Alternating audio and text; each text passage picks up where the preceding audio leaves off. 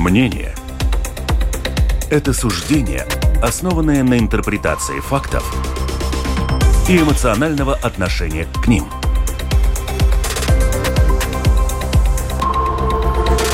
Открытый разговор с Ольгой Князевой на Латвийском радио 4.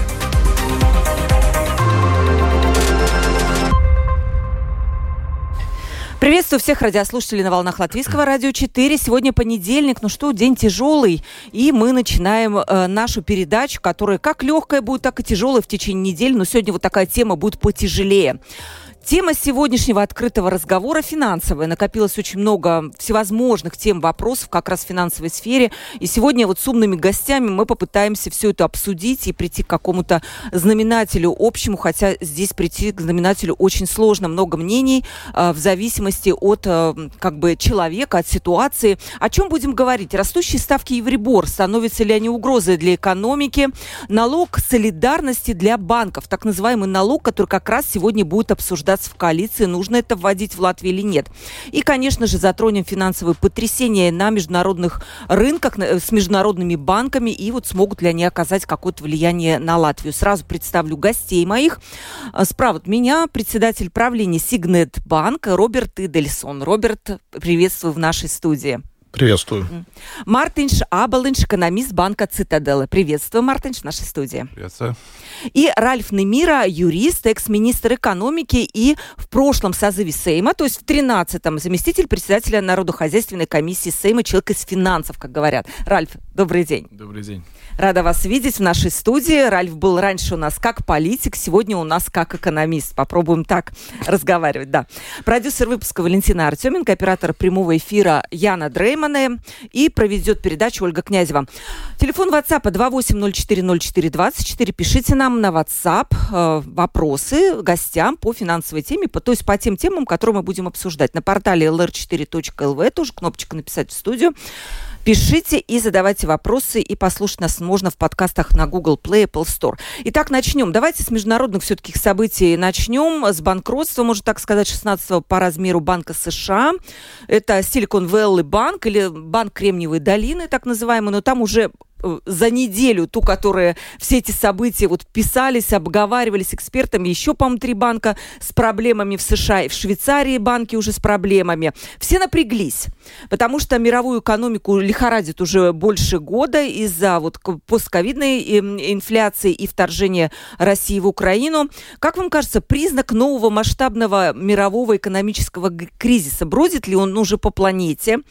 Все это сейчас пытаются угадать, но на самом деле мнений очень а, много, и они разные. Банки на самом деле идеально подходят на роль такой первой ласточки, поскольку прошлый, предыдущий финансовый кризис начался как раз с банков. Это была компания Lehman Brothers, кто уже забыл. Что вы скажете? Есть ли сегодня какие-то такие вот опасные моменты, Роберт?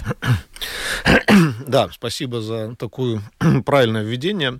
Собственно говоря, те проблемы, которые, с которыми сталкиваются некоторые банки в мире сейчас, они достаточно логично, поскольку э, рост процентных ставок весь прошедший год происходил, и это повлияло на цены многих активов которые, в которые инвестируют банки, особенно в цены на облигации, в том числе и на облигации надежных, нормальных эмитентов.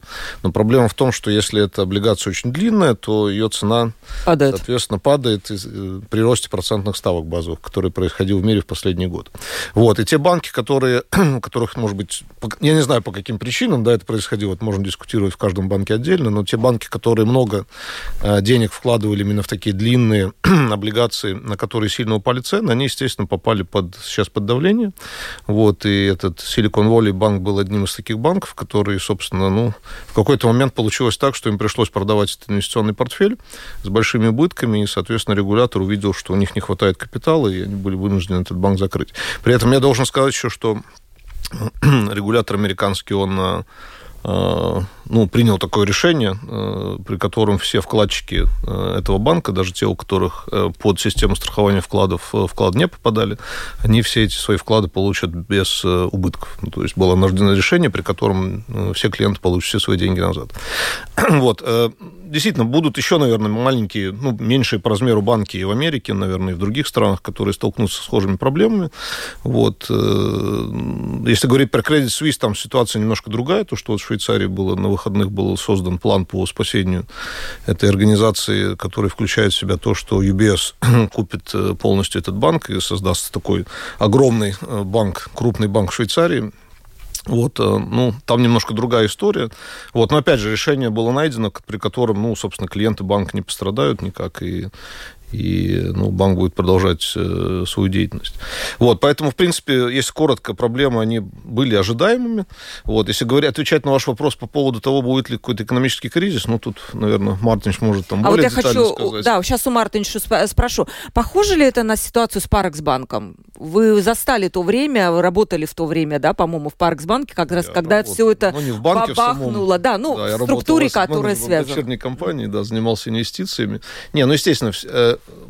на самом деле любое закрытие банка, оно очень похоже. Ну, то есть это все, если все вкладчики хотят свои деньги получить назад, э, ну, одновременно, то, ну, практически у любого банка будут проблемы, да. И, собственно, и у Silicon Valley банка эта проблема была, и у Credit Suisse эта проблема была, и у Parks эта проблема была в свое время, да.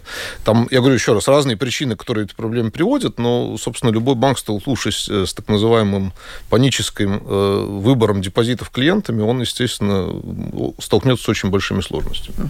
Ну, это же есть какая-то сейчас угроза, что вот этот кризис американский, я не знаю, ну, уже можно сказать и европейский, раз э, швейцарский банк задействован, перекинется каким-то образом на Латвию.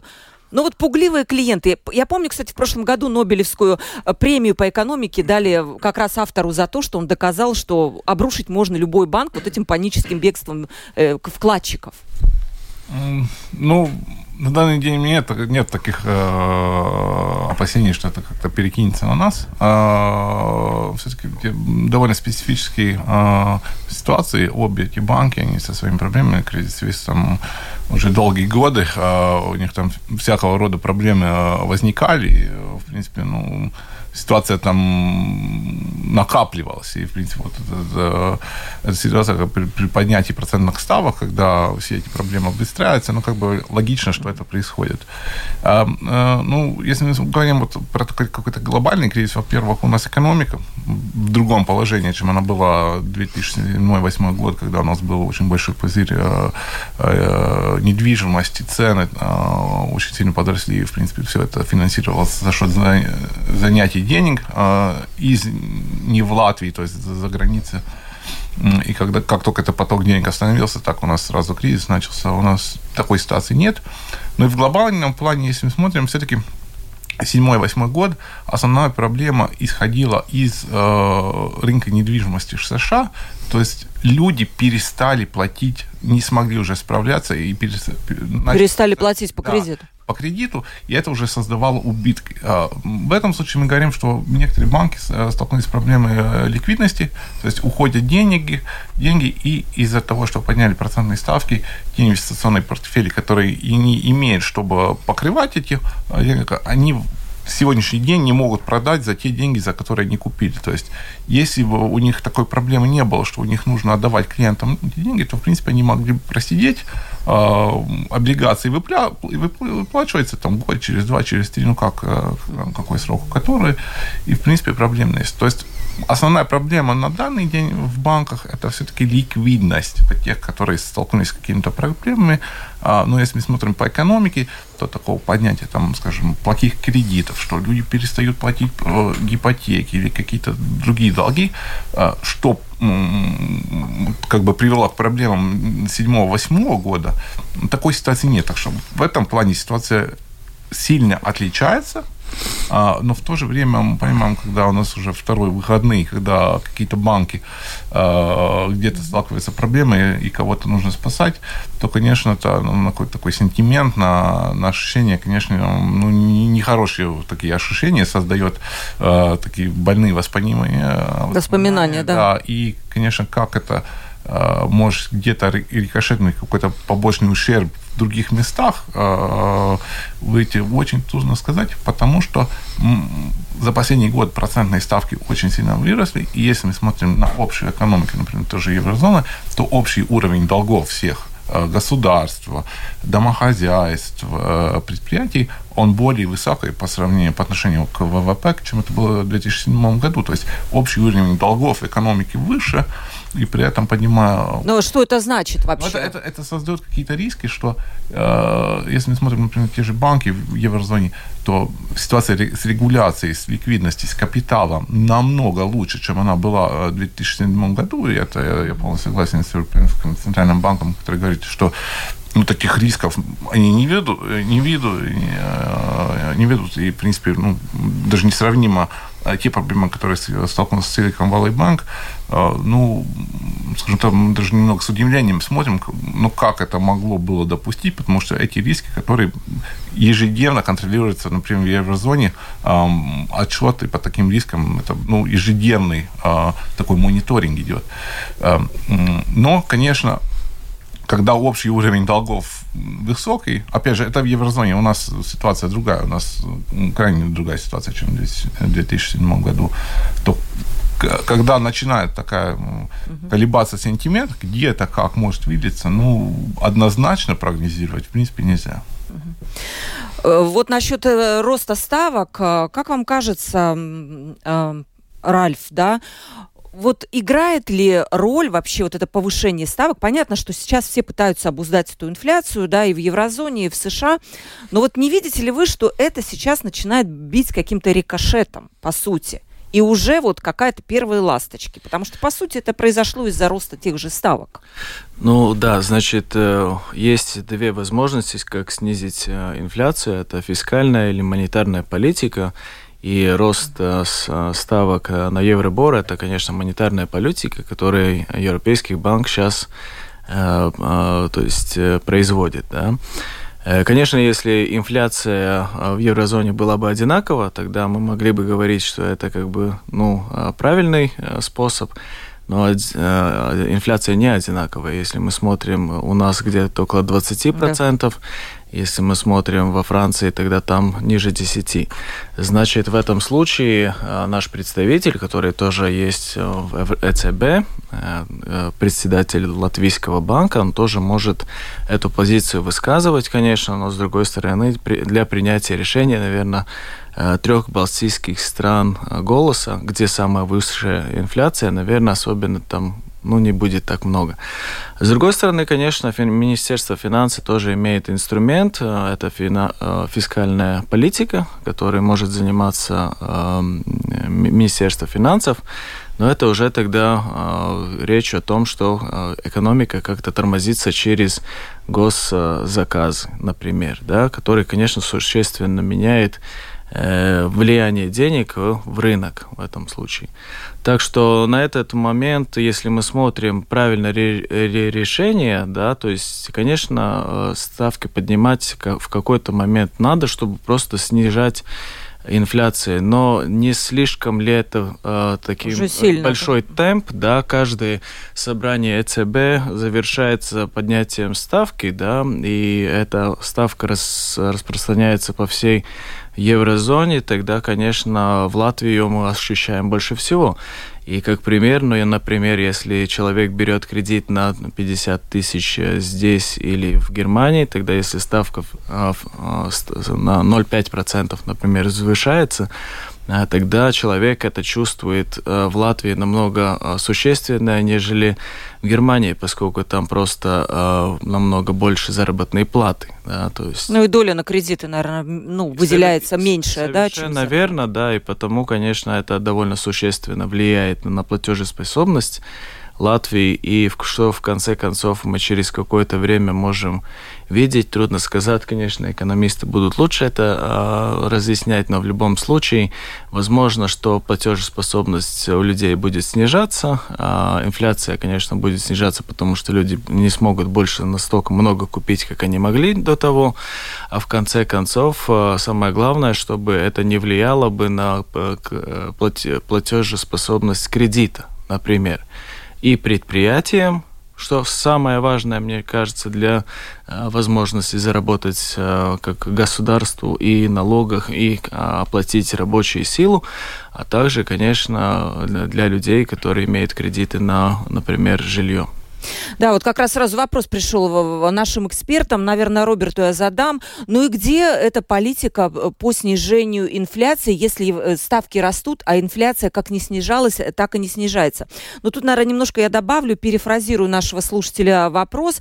Все-таки, если не повышать ставки, то будет инфляция, да. Если ставки повышать, тогда возникает угроза финансовой стабильности, оба варианта плохи. Ну вот где здесь найти какую-то середину? Я понимаю, что я прошу невозможного какого-то ответа. Почему невозможного? Ну как, на, на самом деле, наверное, если мы посмотрим назад, ну когда мы смотрим назад исторически, мы всегда можем увидеть, где были допущены какие-то ошибки, но понятно, что ставку надо было повышать, начинать раньше, чем это произошло. И поэтому сейчас темп повышения ставок, он такой высокий именно потому, что это ну, немножко запоздалое решение было, особенно в Европе.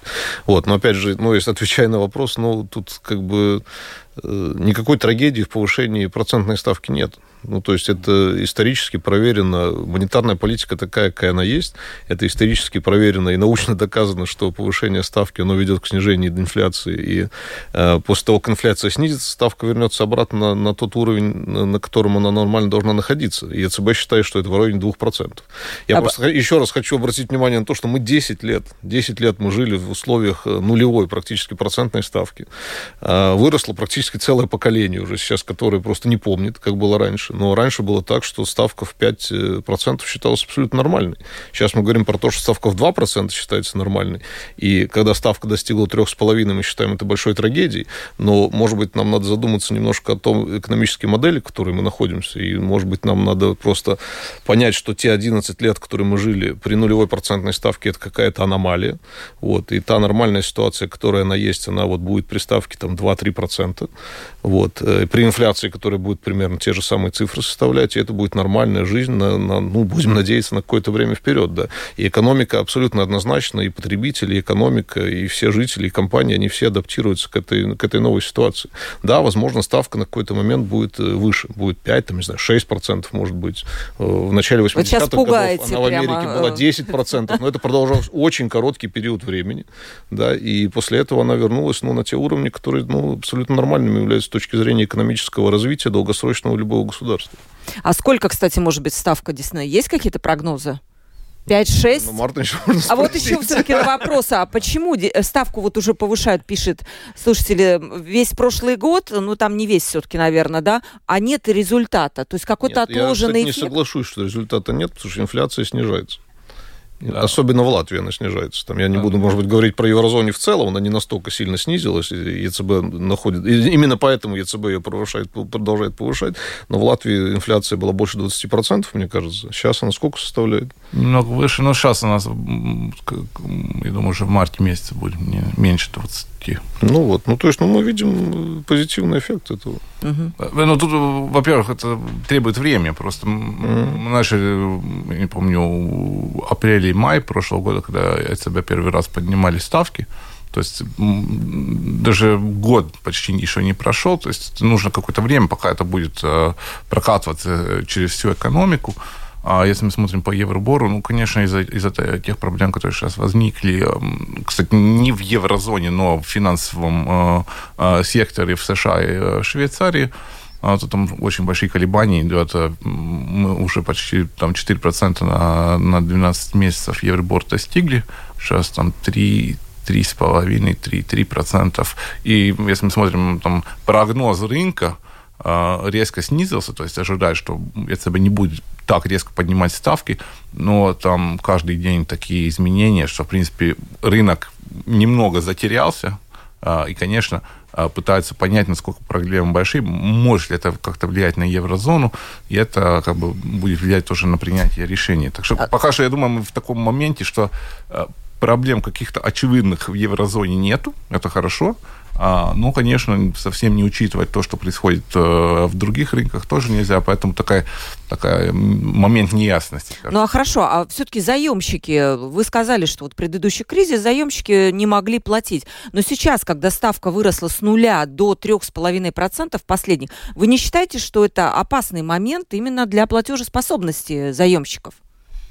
Ну, в какой-то момент можно будет, наверное, но пока что, например, в Латвии мы не видим каких-то изменений, что люди там начали не платить кредит, то есть а пока что это все более-менее нормально, Потому что нужно понимать, когда мы выдавали кредиты, это очень большая критика в сторону банков была, что банки там слишком консервативны, слишком много там рисков учитывают. Вот прям вот такие риски э, брались в учет, когда давались кредиты, чтобы давать кредит с каким-то, э, ну, чтобы был ну, такой буфер безопасности, чтобы люди могли справляться с такими неожиданными ситуациями.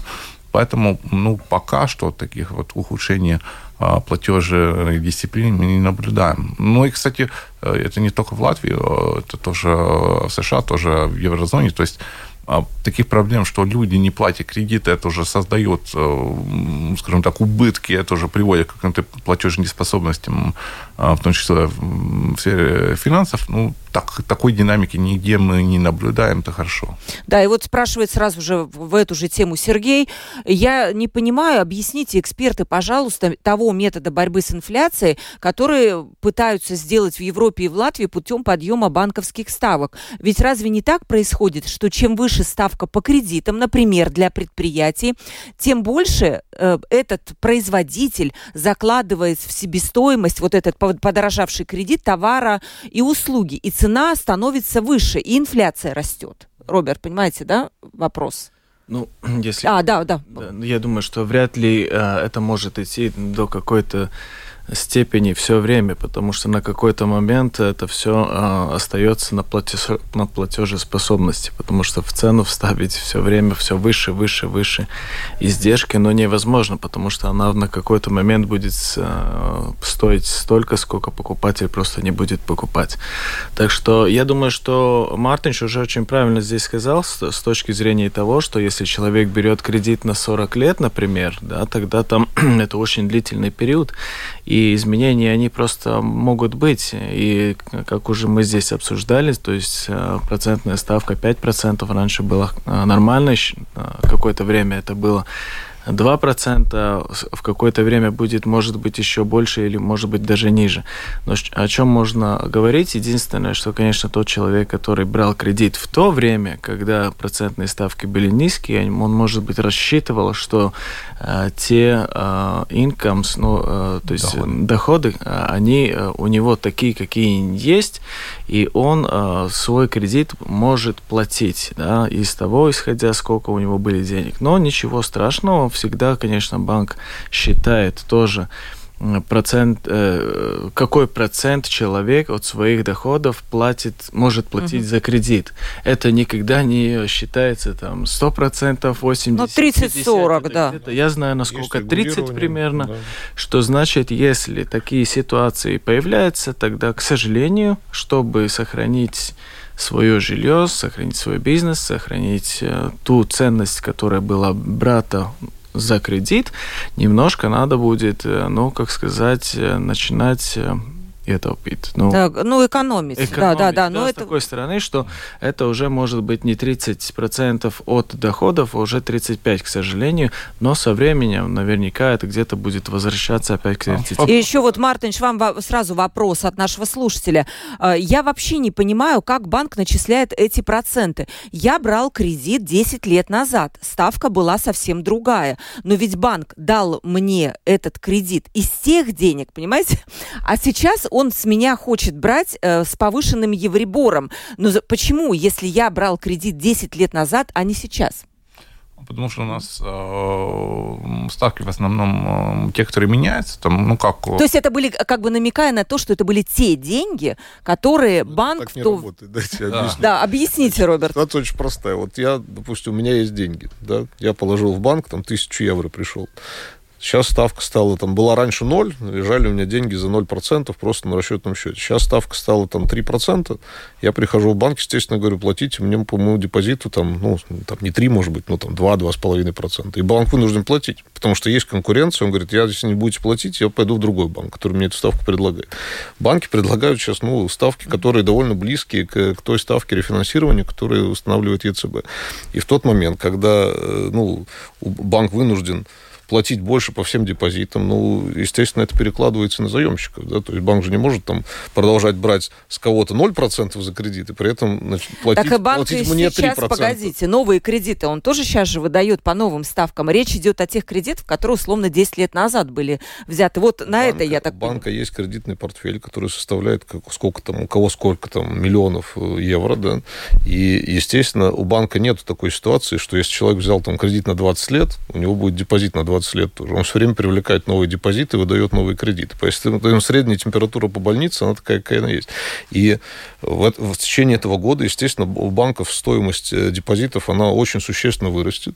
Вот. И, естественно, опять же, вырастет и стоимость э, дохода, который они получают по кредитам, да, потому что, ну, и с той, и с другой стороны, по сути, плавающие ставки, да.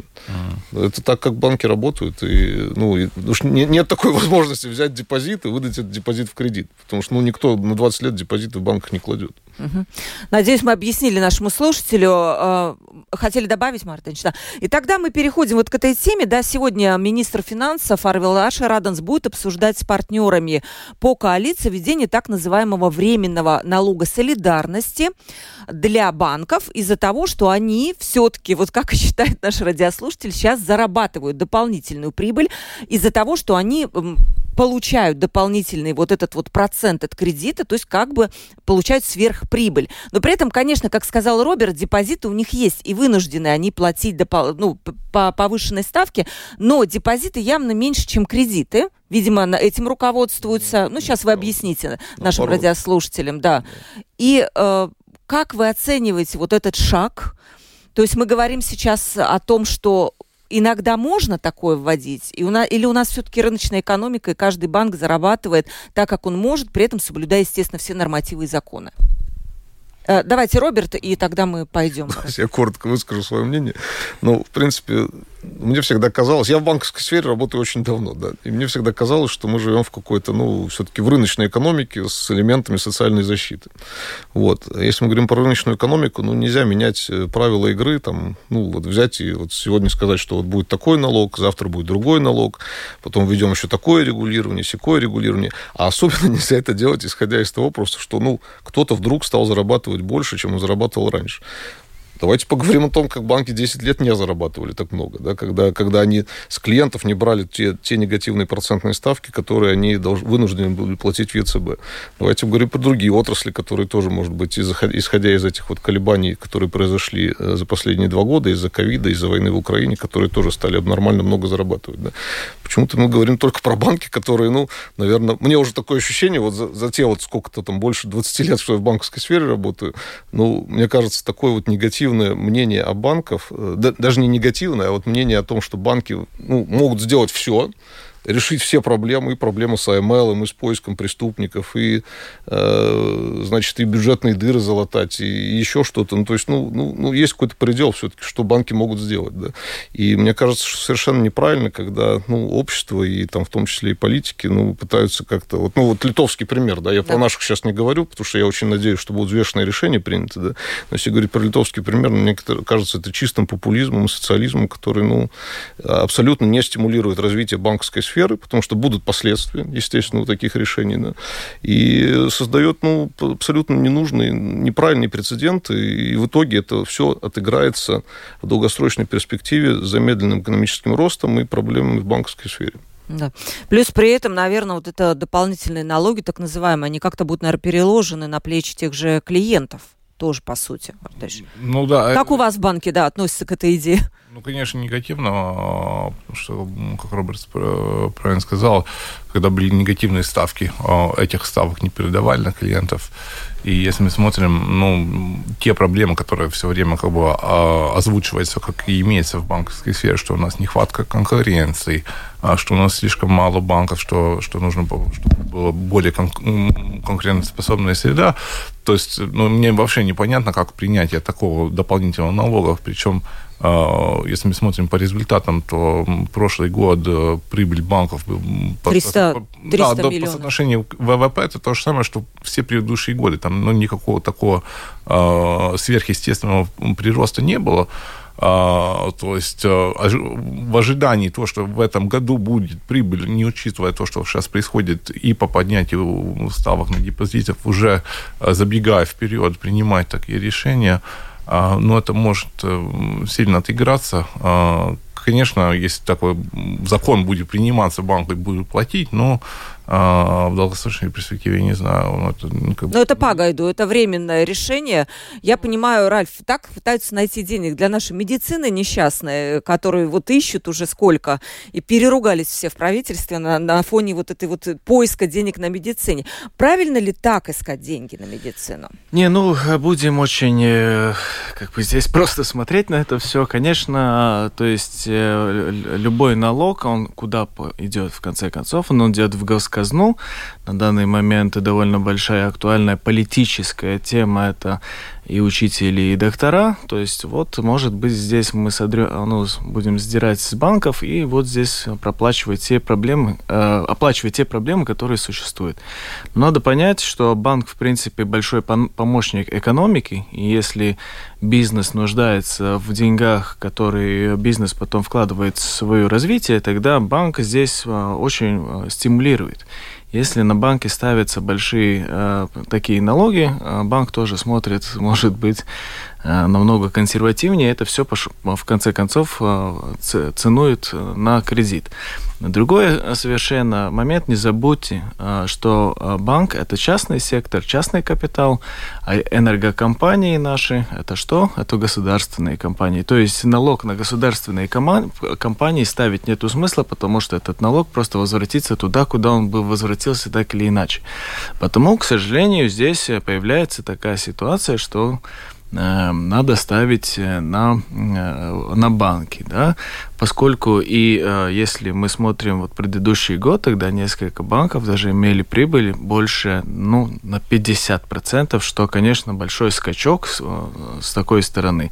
И тут э, политически довольно просто объяснить, что давайте накажем то, того, который получает сверхприбыль. Ну, это политически просто, да, как мы видим, сейчас тоже появляется очень много э, статей, насколько каждый банк там э, имел прибыль, да, и, конечно, человек просто сидит дома, он думает, почему я плачу настолько большие э, кредиты, когда, я могу, когда банк так э, очень много зарабатывает. Вот Скажи, хотите сказать, какая-то пиар-компания уже пущена я для того, хочу, что... Нет, я никаких созверств теорий не произвожу ни в коем случае, но просто на этом можно проспекулировать. Политически так это всегда происходит. Да? Расскажите, как происходит. То есть... Ну, вот видите, ажиотаж, он происходит какой-то, ага. да, он или с одной стороны или с другой стороны. На этом ажиотаже можно производить разные заявления, которые будут иметь... Э, Тем более, ну уж банки мало кто любит, правильно? Ну, капиталисты проклятые наживаются и так далее. Вот это как, как раз, я думаю, что неправильно. Каждому надо зарабатывать э, своим умом, и если кто-то это, это имеет, это очень хорошо, потому что в Америке, в принципе, в Германии, в Швеции, во всех странах пытаются всем уже в школе научить, вам надо зарабатывать по возможности больше, пожалуйста, пожалуйста, не думайте как коммунисты, потому что в конце концов будете жить в однокомнатной квартире, mm. иметь только себе чайник и все, до свидания, ничего не будет. Да. Но, пожалуйста, занимайтесь умом. Экономика зарабатывания гораздо эффективнее, чем экономика перераспределения. А вот скажите все-таки, Роберт, факт. к чему это может привести, если все-таки налог будет принят? Ну, я не знаю, это привлекательность э, в, в, в глазах инвесторов упадет или что? Какие могут ну, быть последствия? Давайте так, я, во-первых, считаю, ну, я очень надеюсь, что здравый смысл возобладает и налог не будет э, принят, потому что действительно, как правильно заметил Ральф, у нас, э, или Мартинш, а, мы, Банк Латвии и Министерство финансов довольно много говорит о том, что мало конкуренции в банковском секторе, что надо, чтобы банки больше кредитовали, более активно там работали с клиентами и так далее. А Введя такой налог, это как раз-таки месседж в обратную сторону. Это вестимость о том, что банковский сектор, он э, в любой момент может принять любые решения, Вот, и если вот, допустим, я, сидя здесь, думаю, куда мне вложить свои деньги, в капитал банка, допустим, учредить новый банк или, там, не знаю, вложить дополнительные деньги, чтобы этот банк более динамично развивался, либо пойти вложить в какой-то другой сектор экономики, ну, зачем мне вкладывать деньги в банк? Ну, то есть это помимо тех рисков, которые уже есть, о которых мы все знаем в банковском секторе, помимо того, что банки, как вы правильно заметили, никто не любит, да, сейчас еще выясняется, что государство в любой момент может изменить правила игры, и я как, ну, как инвестор в банк, ну, могу в любой момент там, ну, столкнуться с абсолютно непредвиденной ситуацией. Вот, потому что я вот призываю не забывать еще о том, что, что значит банковская прибыль. Да? Мы сейчас все говорим про то, что банк зарабатывает, там, не знаю, 100, 200, сколько там, сотен миллионов евро. Да? Но э, банковский бизнес очень капиталоемкий. Э, для того, чтобы заработать эти 100 миллионов, надо вложить миллиард в капитал банка, и получать ну, каждый год какую-то отдачу на этот капитал. Если мы говорим о прибыльности на, отдачи на капитал в банковском секторе, то она ну, сейчас в Европе находится в районе где-то 10%. Вот, ну вот, я обращаюсь к любому предпринимателю, вот как вам кажется, 10% отдачи на вложенные вами деньги, это очень много или не очень? Я считаю, что это не очень не много. Очень. Есть очень много секторов, где, где предприниматели зарабатывают в разы больше, чем 10% годовых.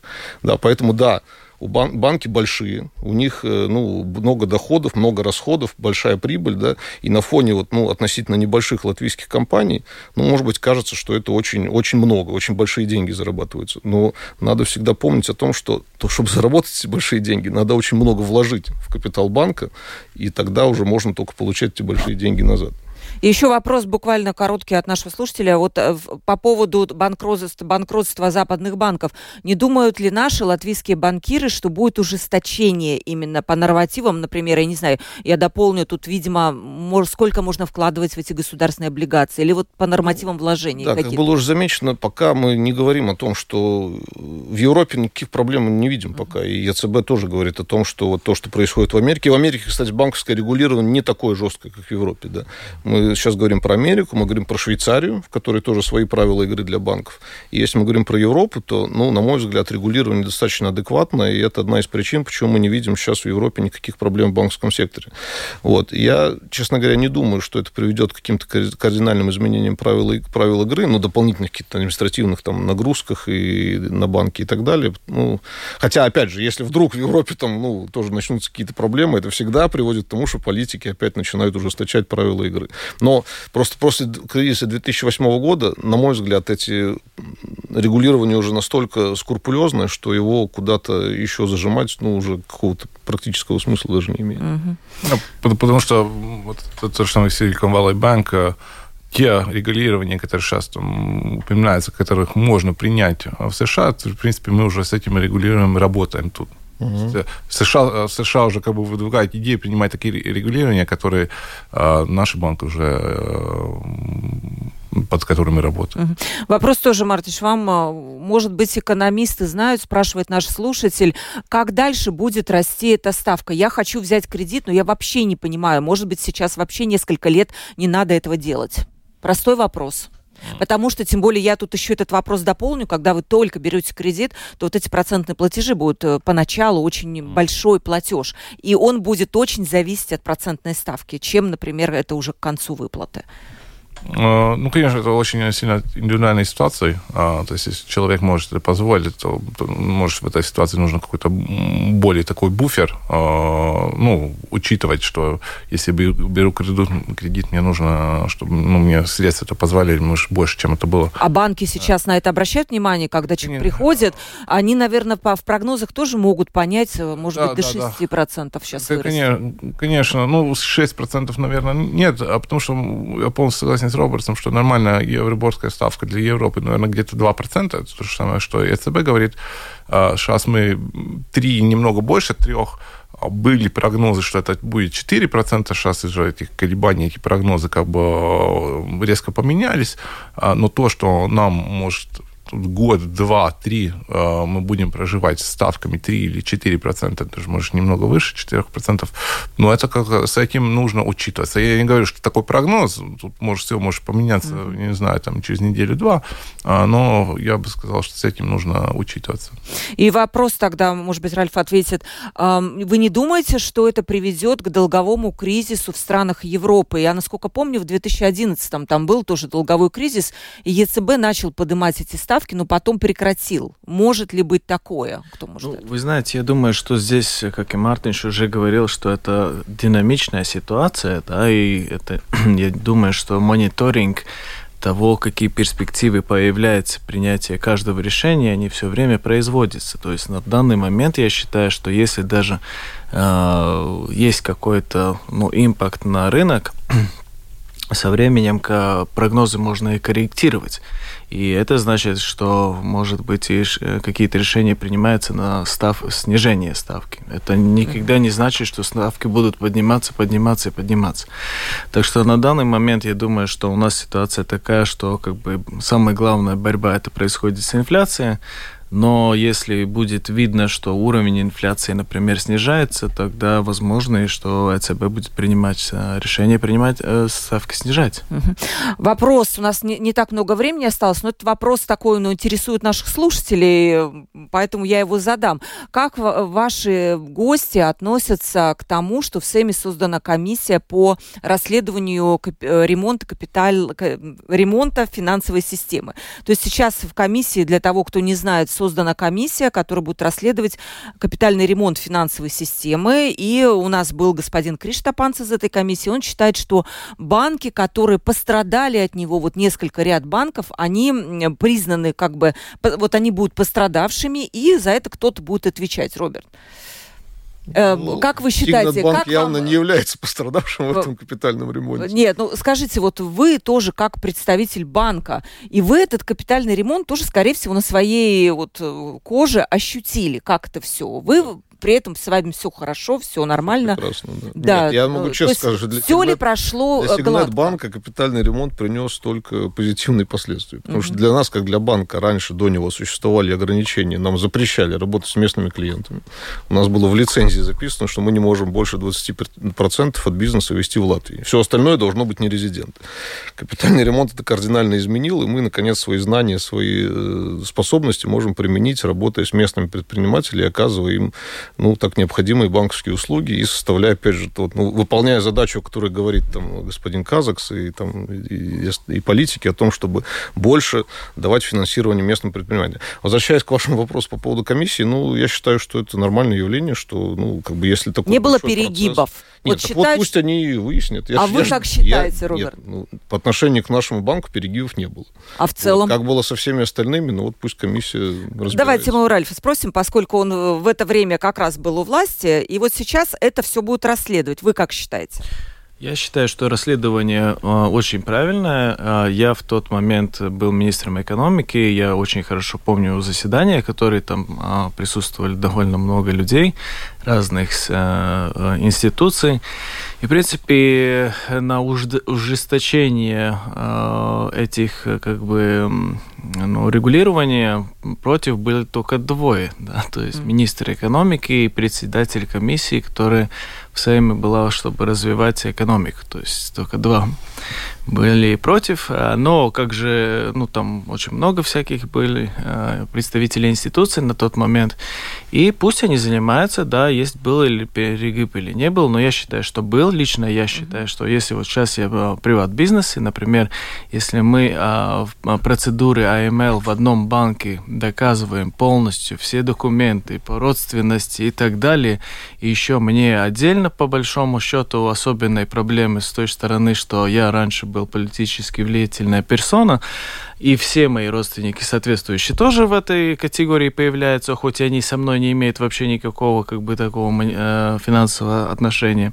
Я потом получаю деньги э, в другом банке, опять прихожу, предлаг, э, предоставляю все те же самые документы, и мне кажется, это уже сумасшествие. Mm. Да? То есть Потому, конечно, перерегулярацию я, как предприниматель или человек в частном бизнесе, сейчас чувствую в полном объеме. Да? А, думаю, что таких людей в Латвии очень много, очень. особенно предпринимателей, особенно тогда, если бизнес а, имеет большие а, доходы или, может быть, большие суммы, а еще больше, если они работают с неевропейскими странами, что для нашей латвийской экономики очень хорошо, потому что импортируют инвестируем деньги. А очень некомфортабельно для предпринимателей, которые потом идут и отчетываются за все возможное и невозможное.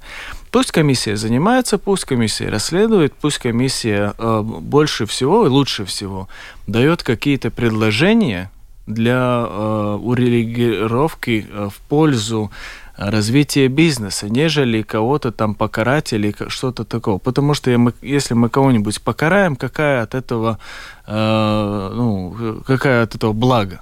Лучше давайте дайте какие-то хорошие предложения, которые возможно осуществить во благо э, бизнеса и развития нашей латвийской экономики. То есть все-таки ослабление нужно, Роберт, да, вот какое-то такое регулирование, чтобы не было вот такое вот, о чем сказал Ральф?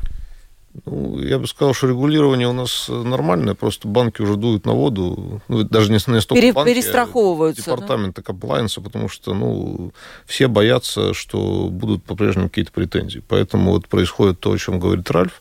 Вот, и тут вопрос, наверное, что должно пройти какое-то время, и все это должно немножко устаканиться, чтобы, чтобы ну, действительно не было этих эксцессов, э, как это, перегибов на местах, да, когда действительно просят там кучу документов, которые, которые, может быть, и никому и не нужны по большому. Угу. У вас происходит это в Цитаделла? Ну, я согласен с Робертом, что если мы смотрим общество, то она улучшилась. И для нас тоже, если мы смотрим, э, сотрудничество с партнерами за рубежом сильно улучшилось, потому что до этого были очень большие и неприятные вопросы, которые не касались нашего банка, но из-за общей среды э, в сторону Латвии создавались.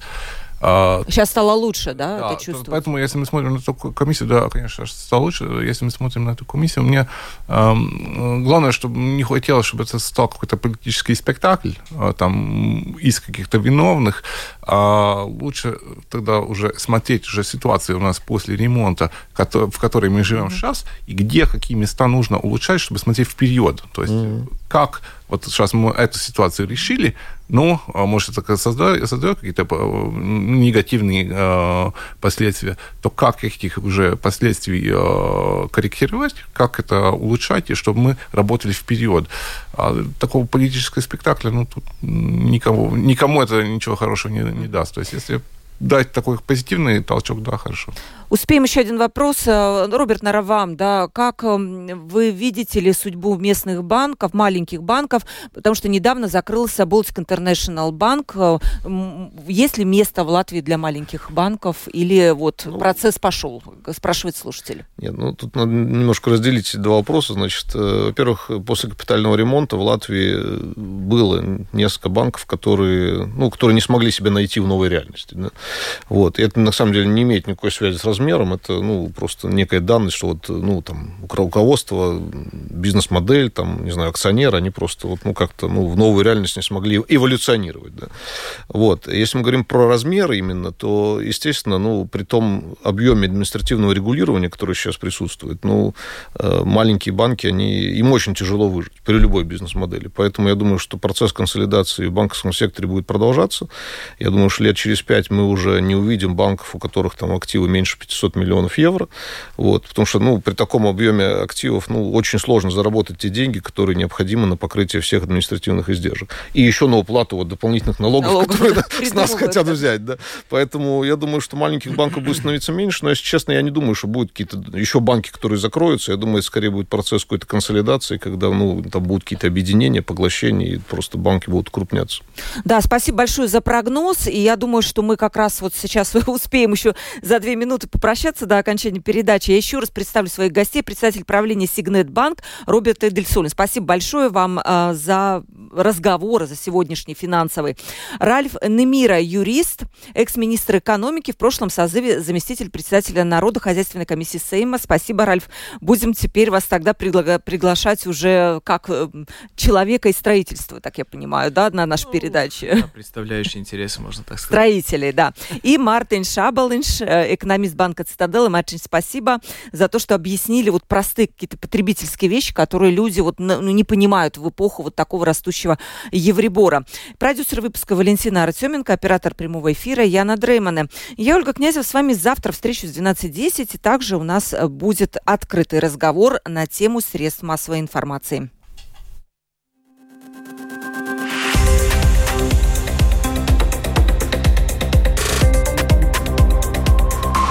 Открытый разговор. Площадка для обмена мнениями по самым важным темам с Ольгой Князевой на Латвийском радио 4.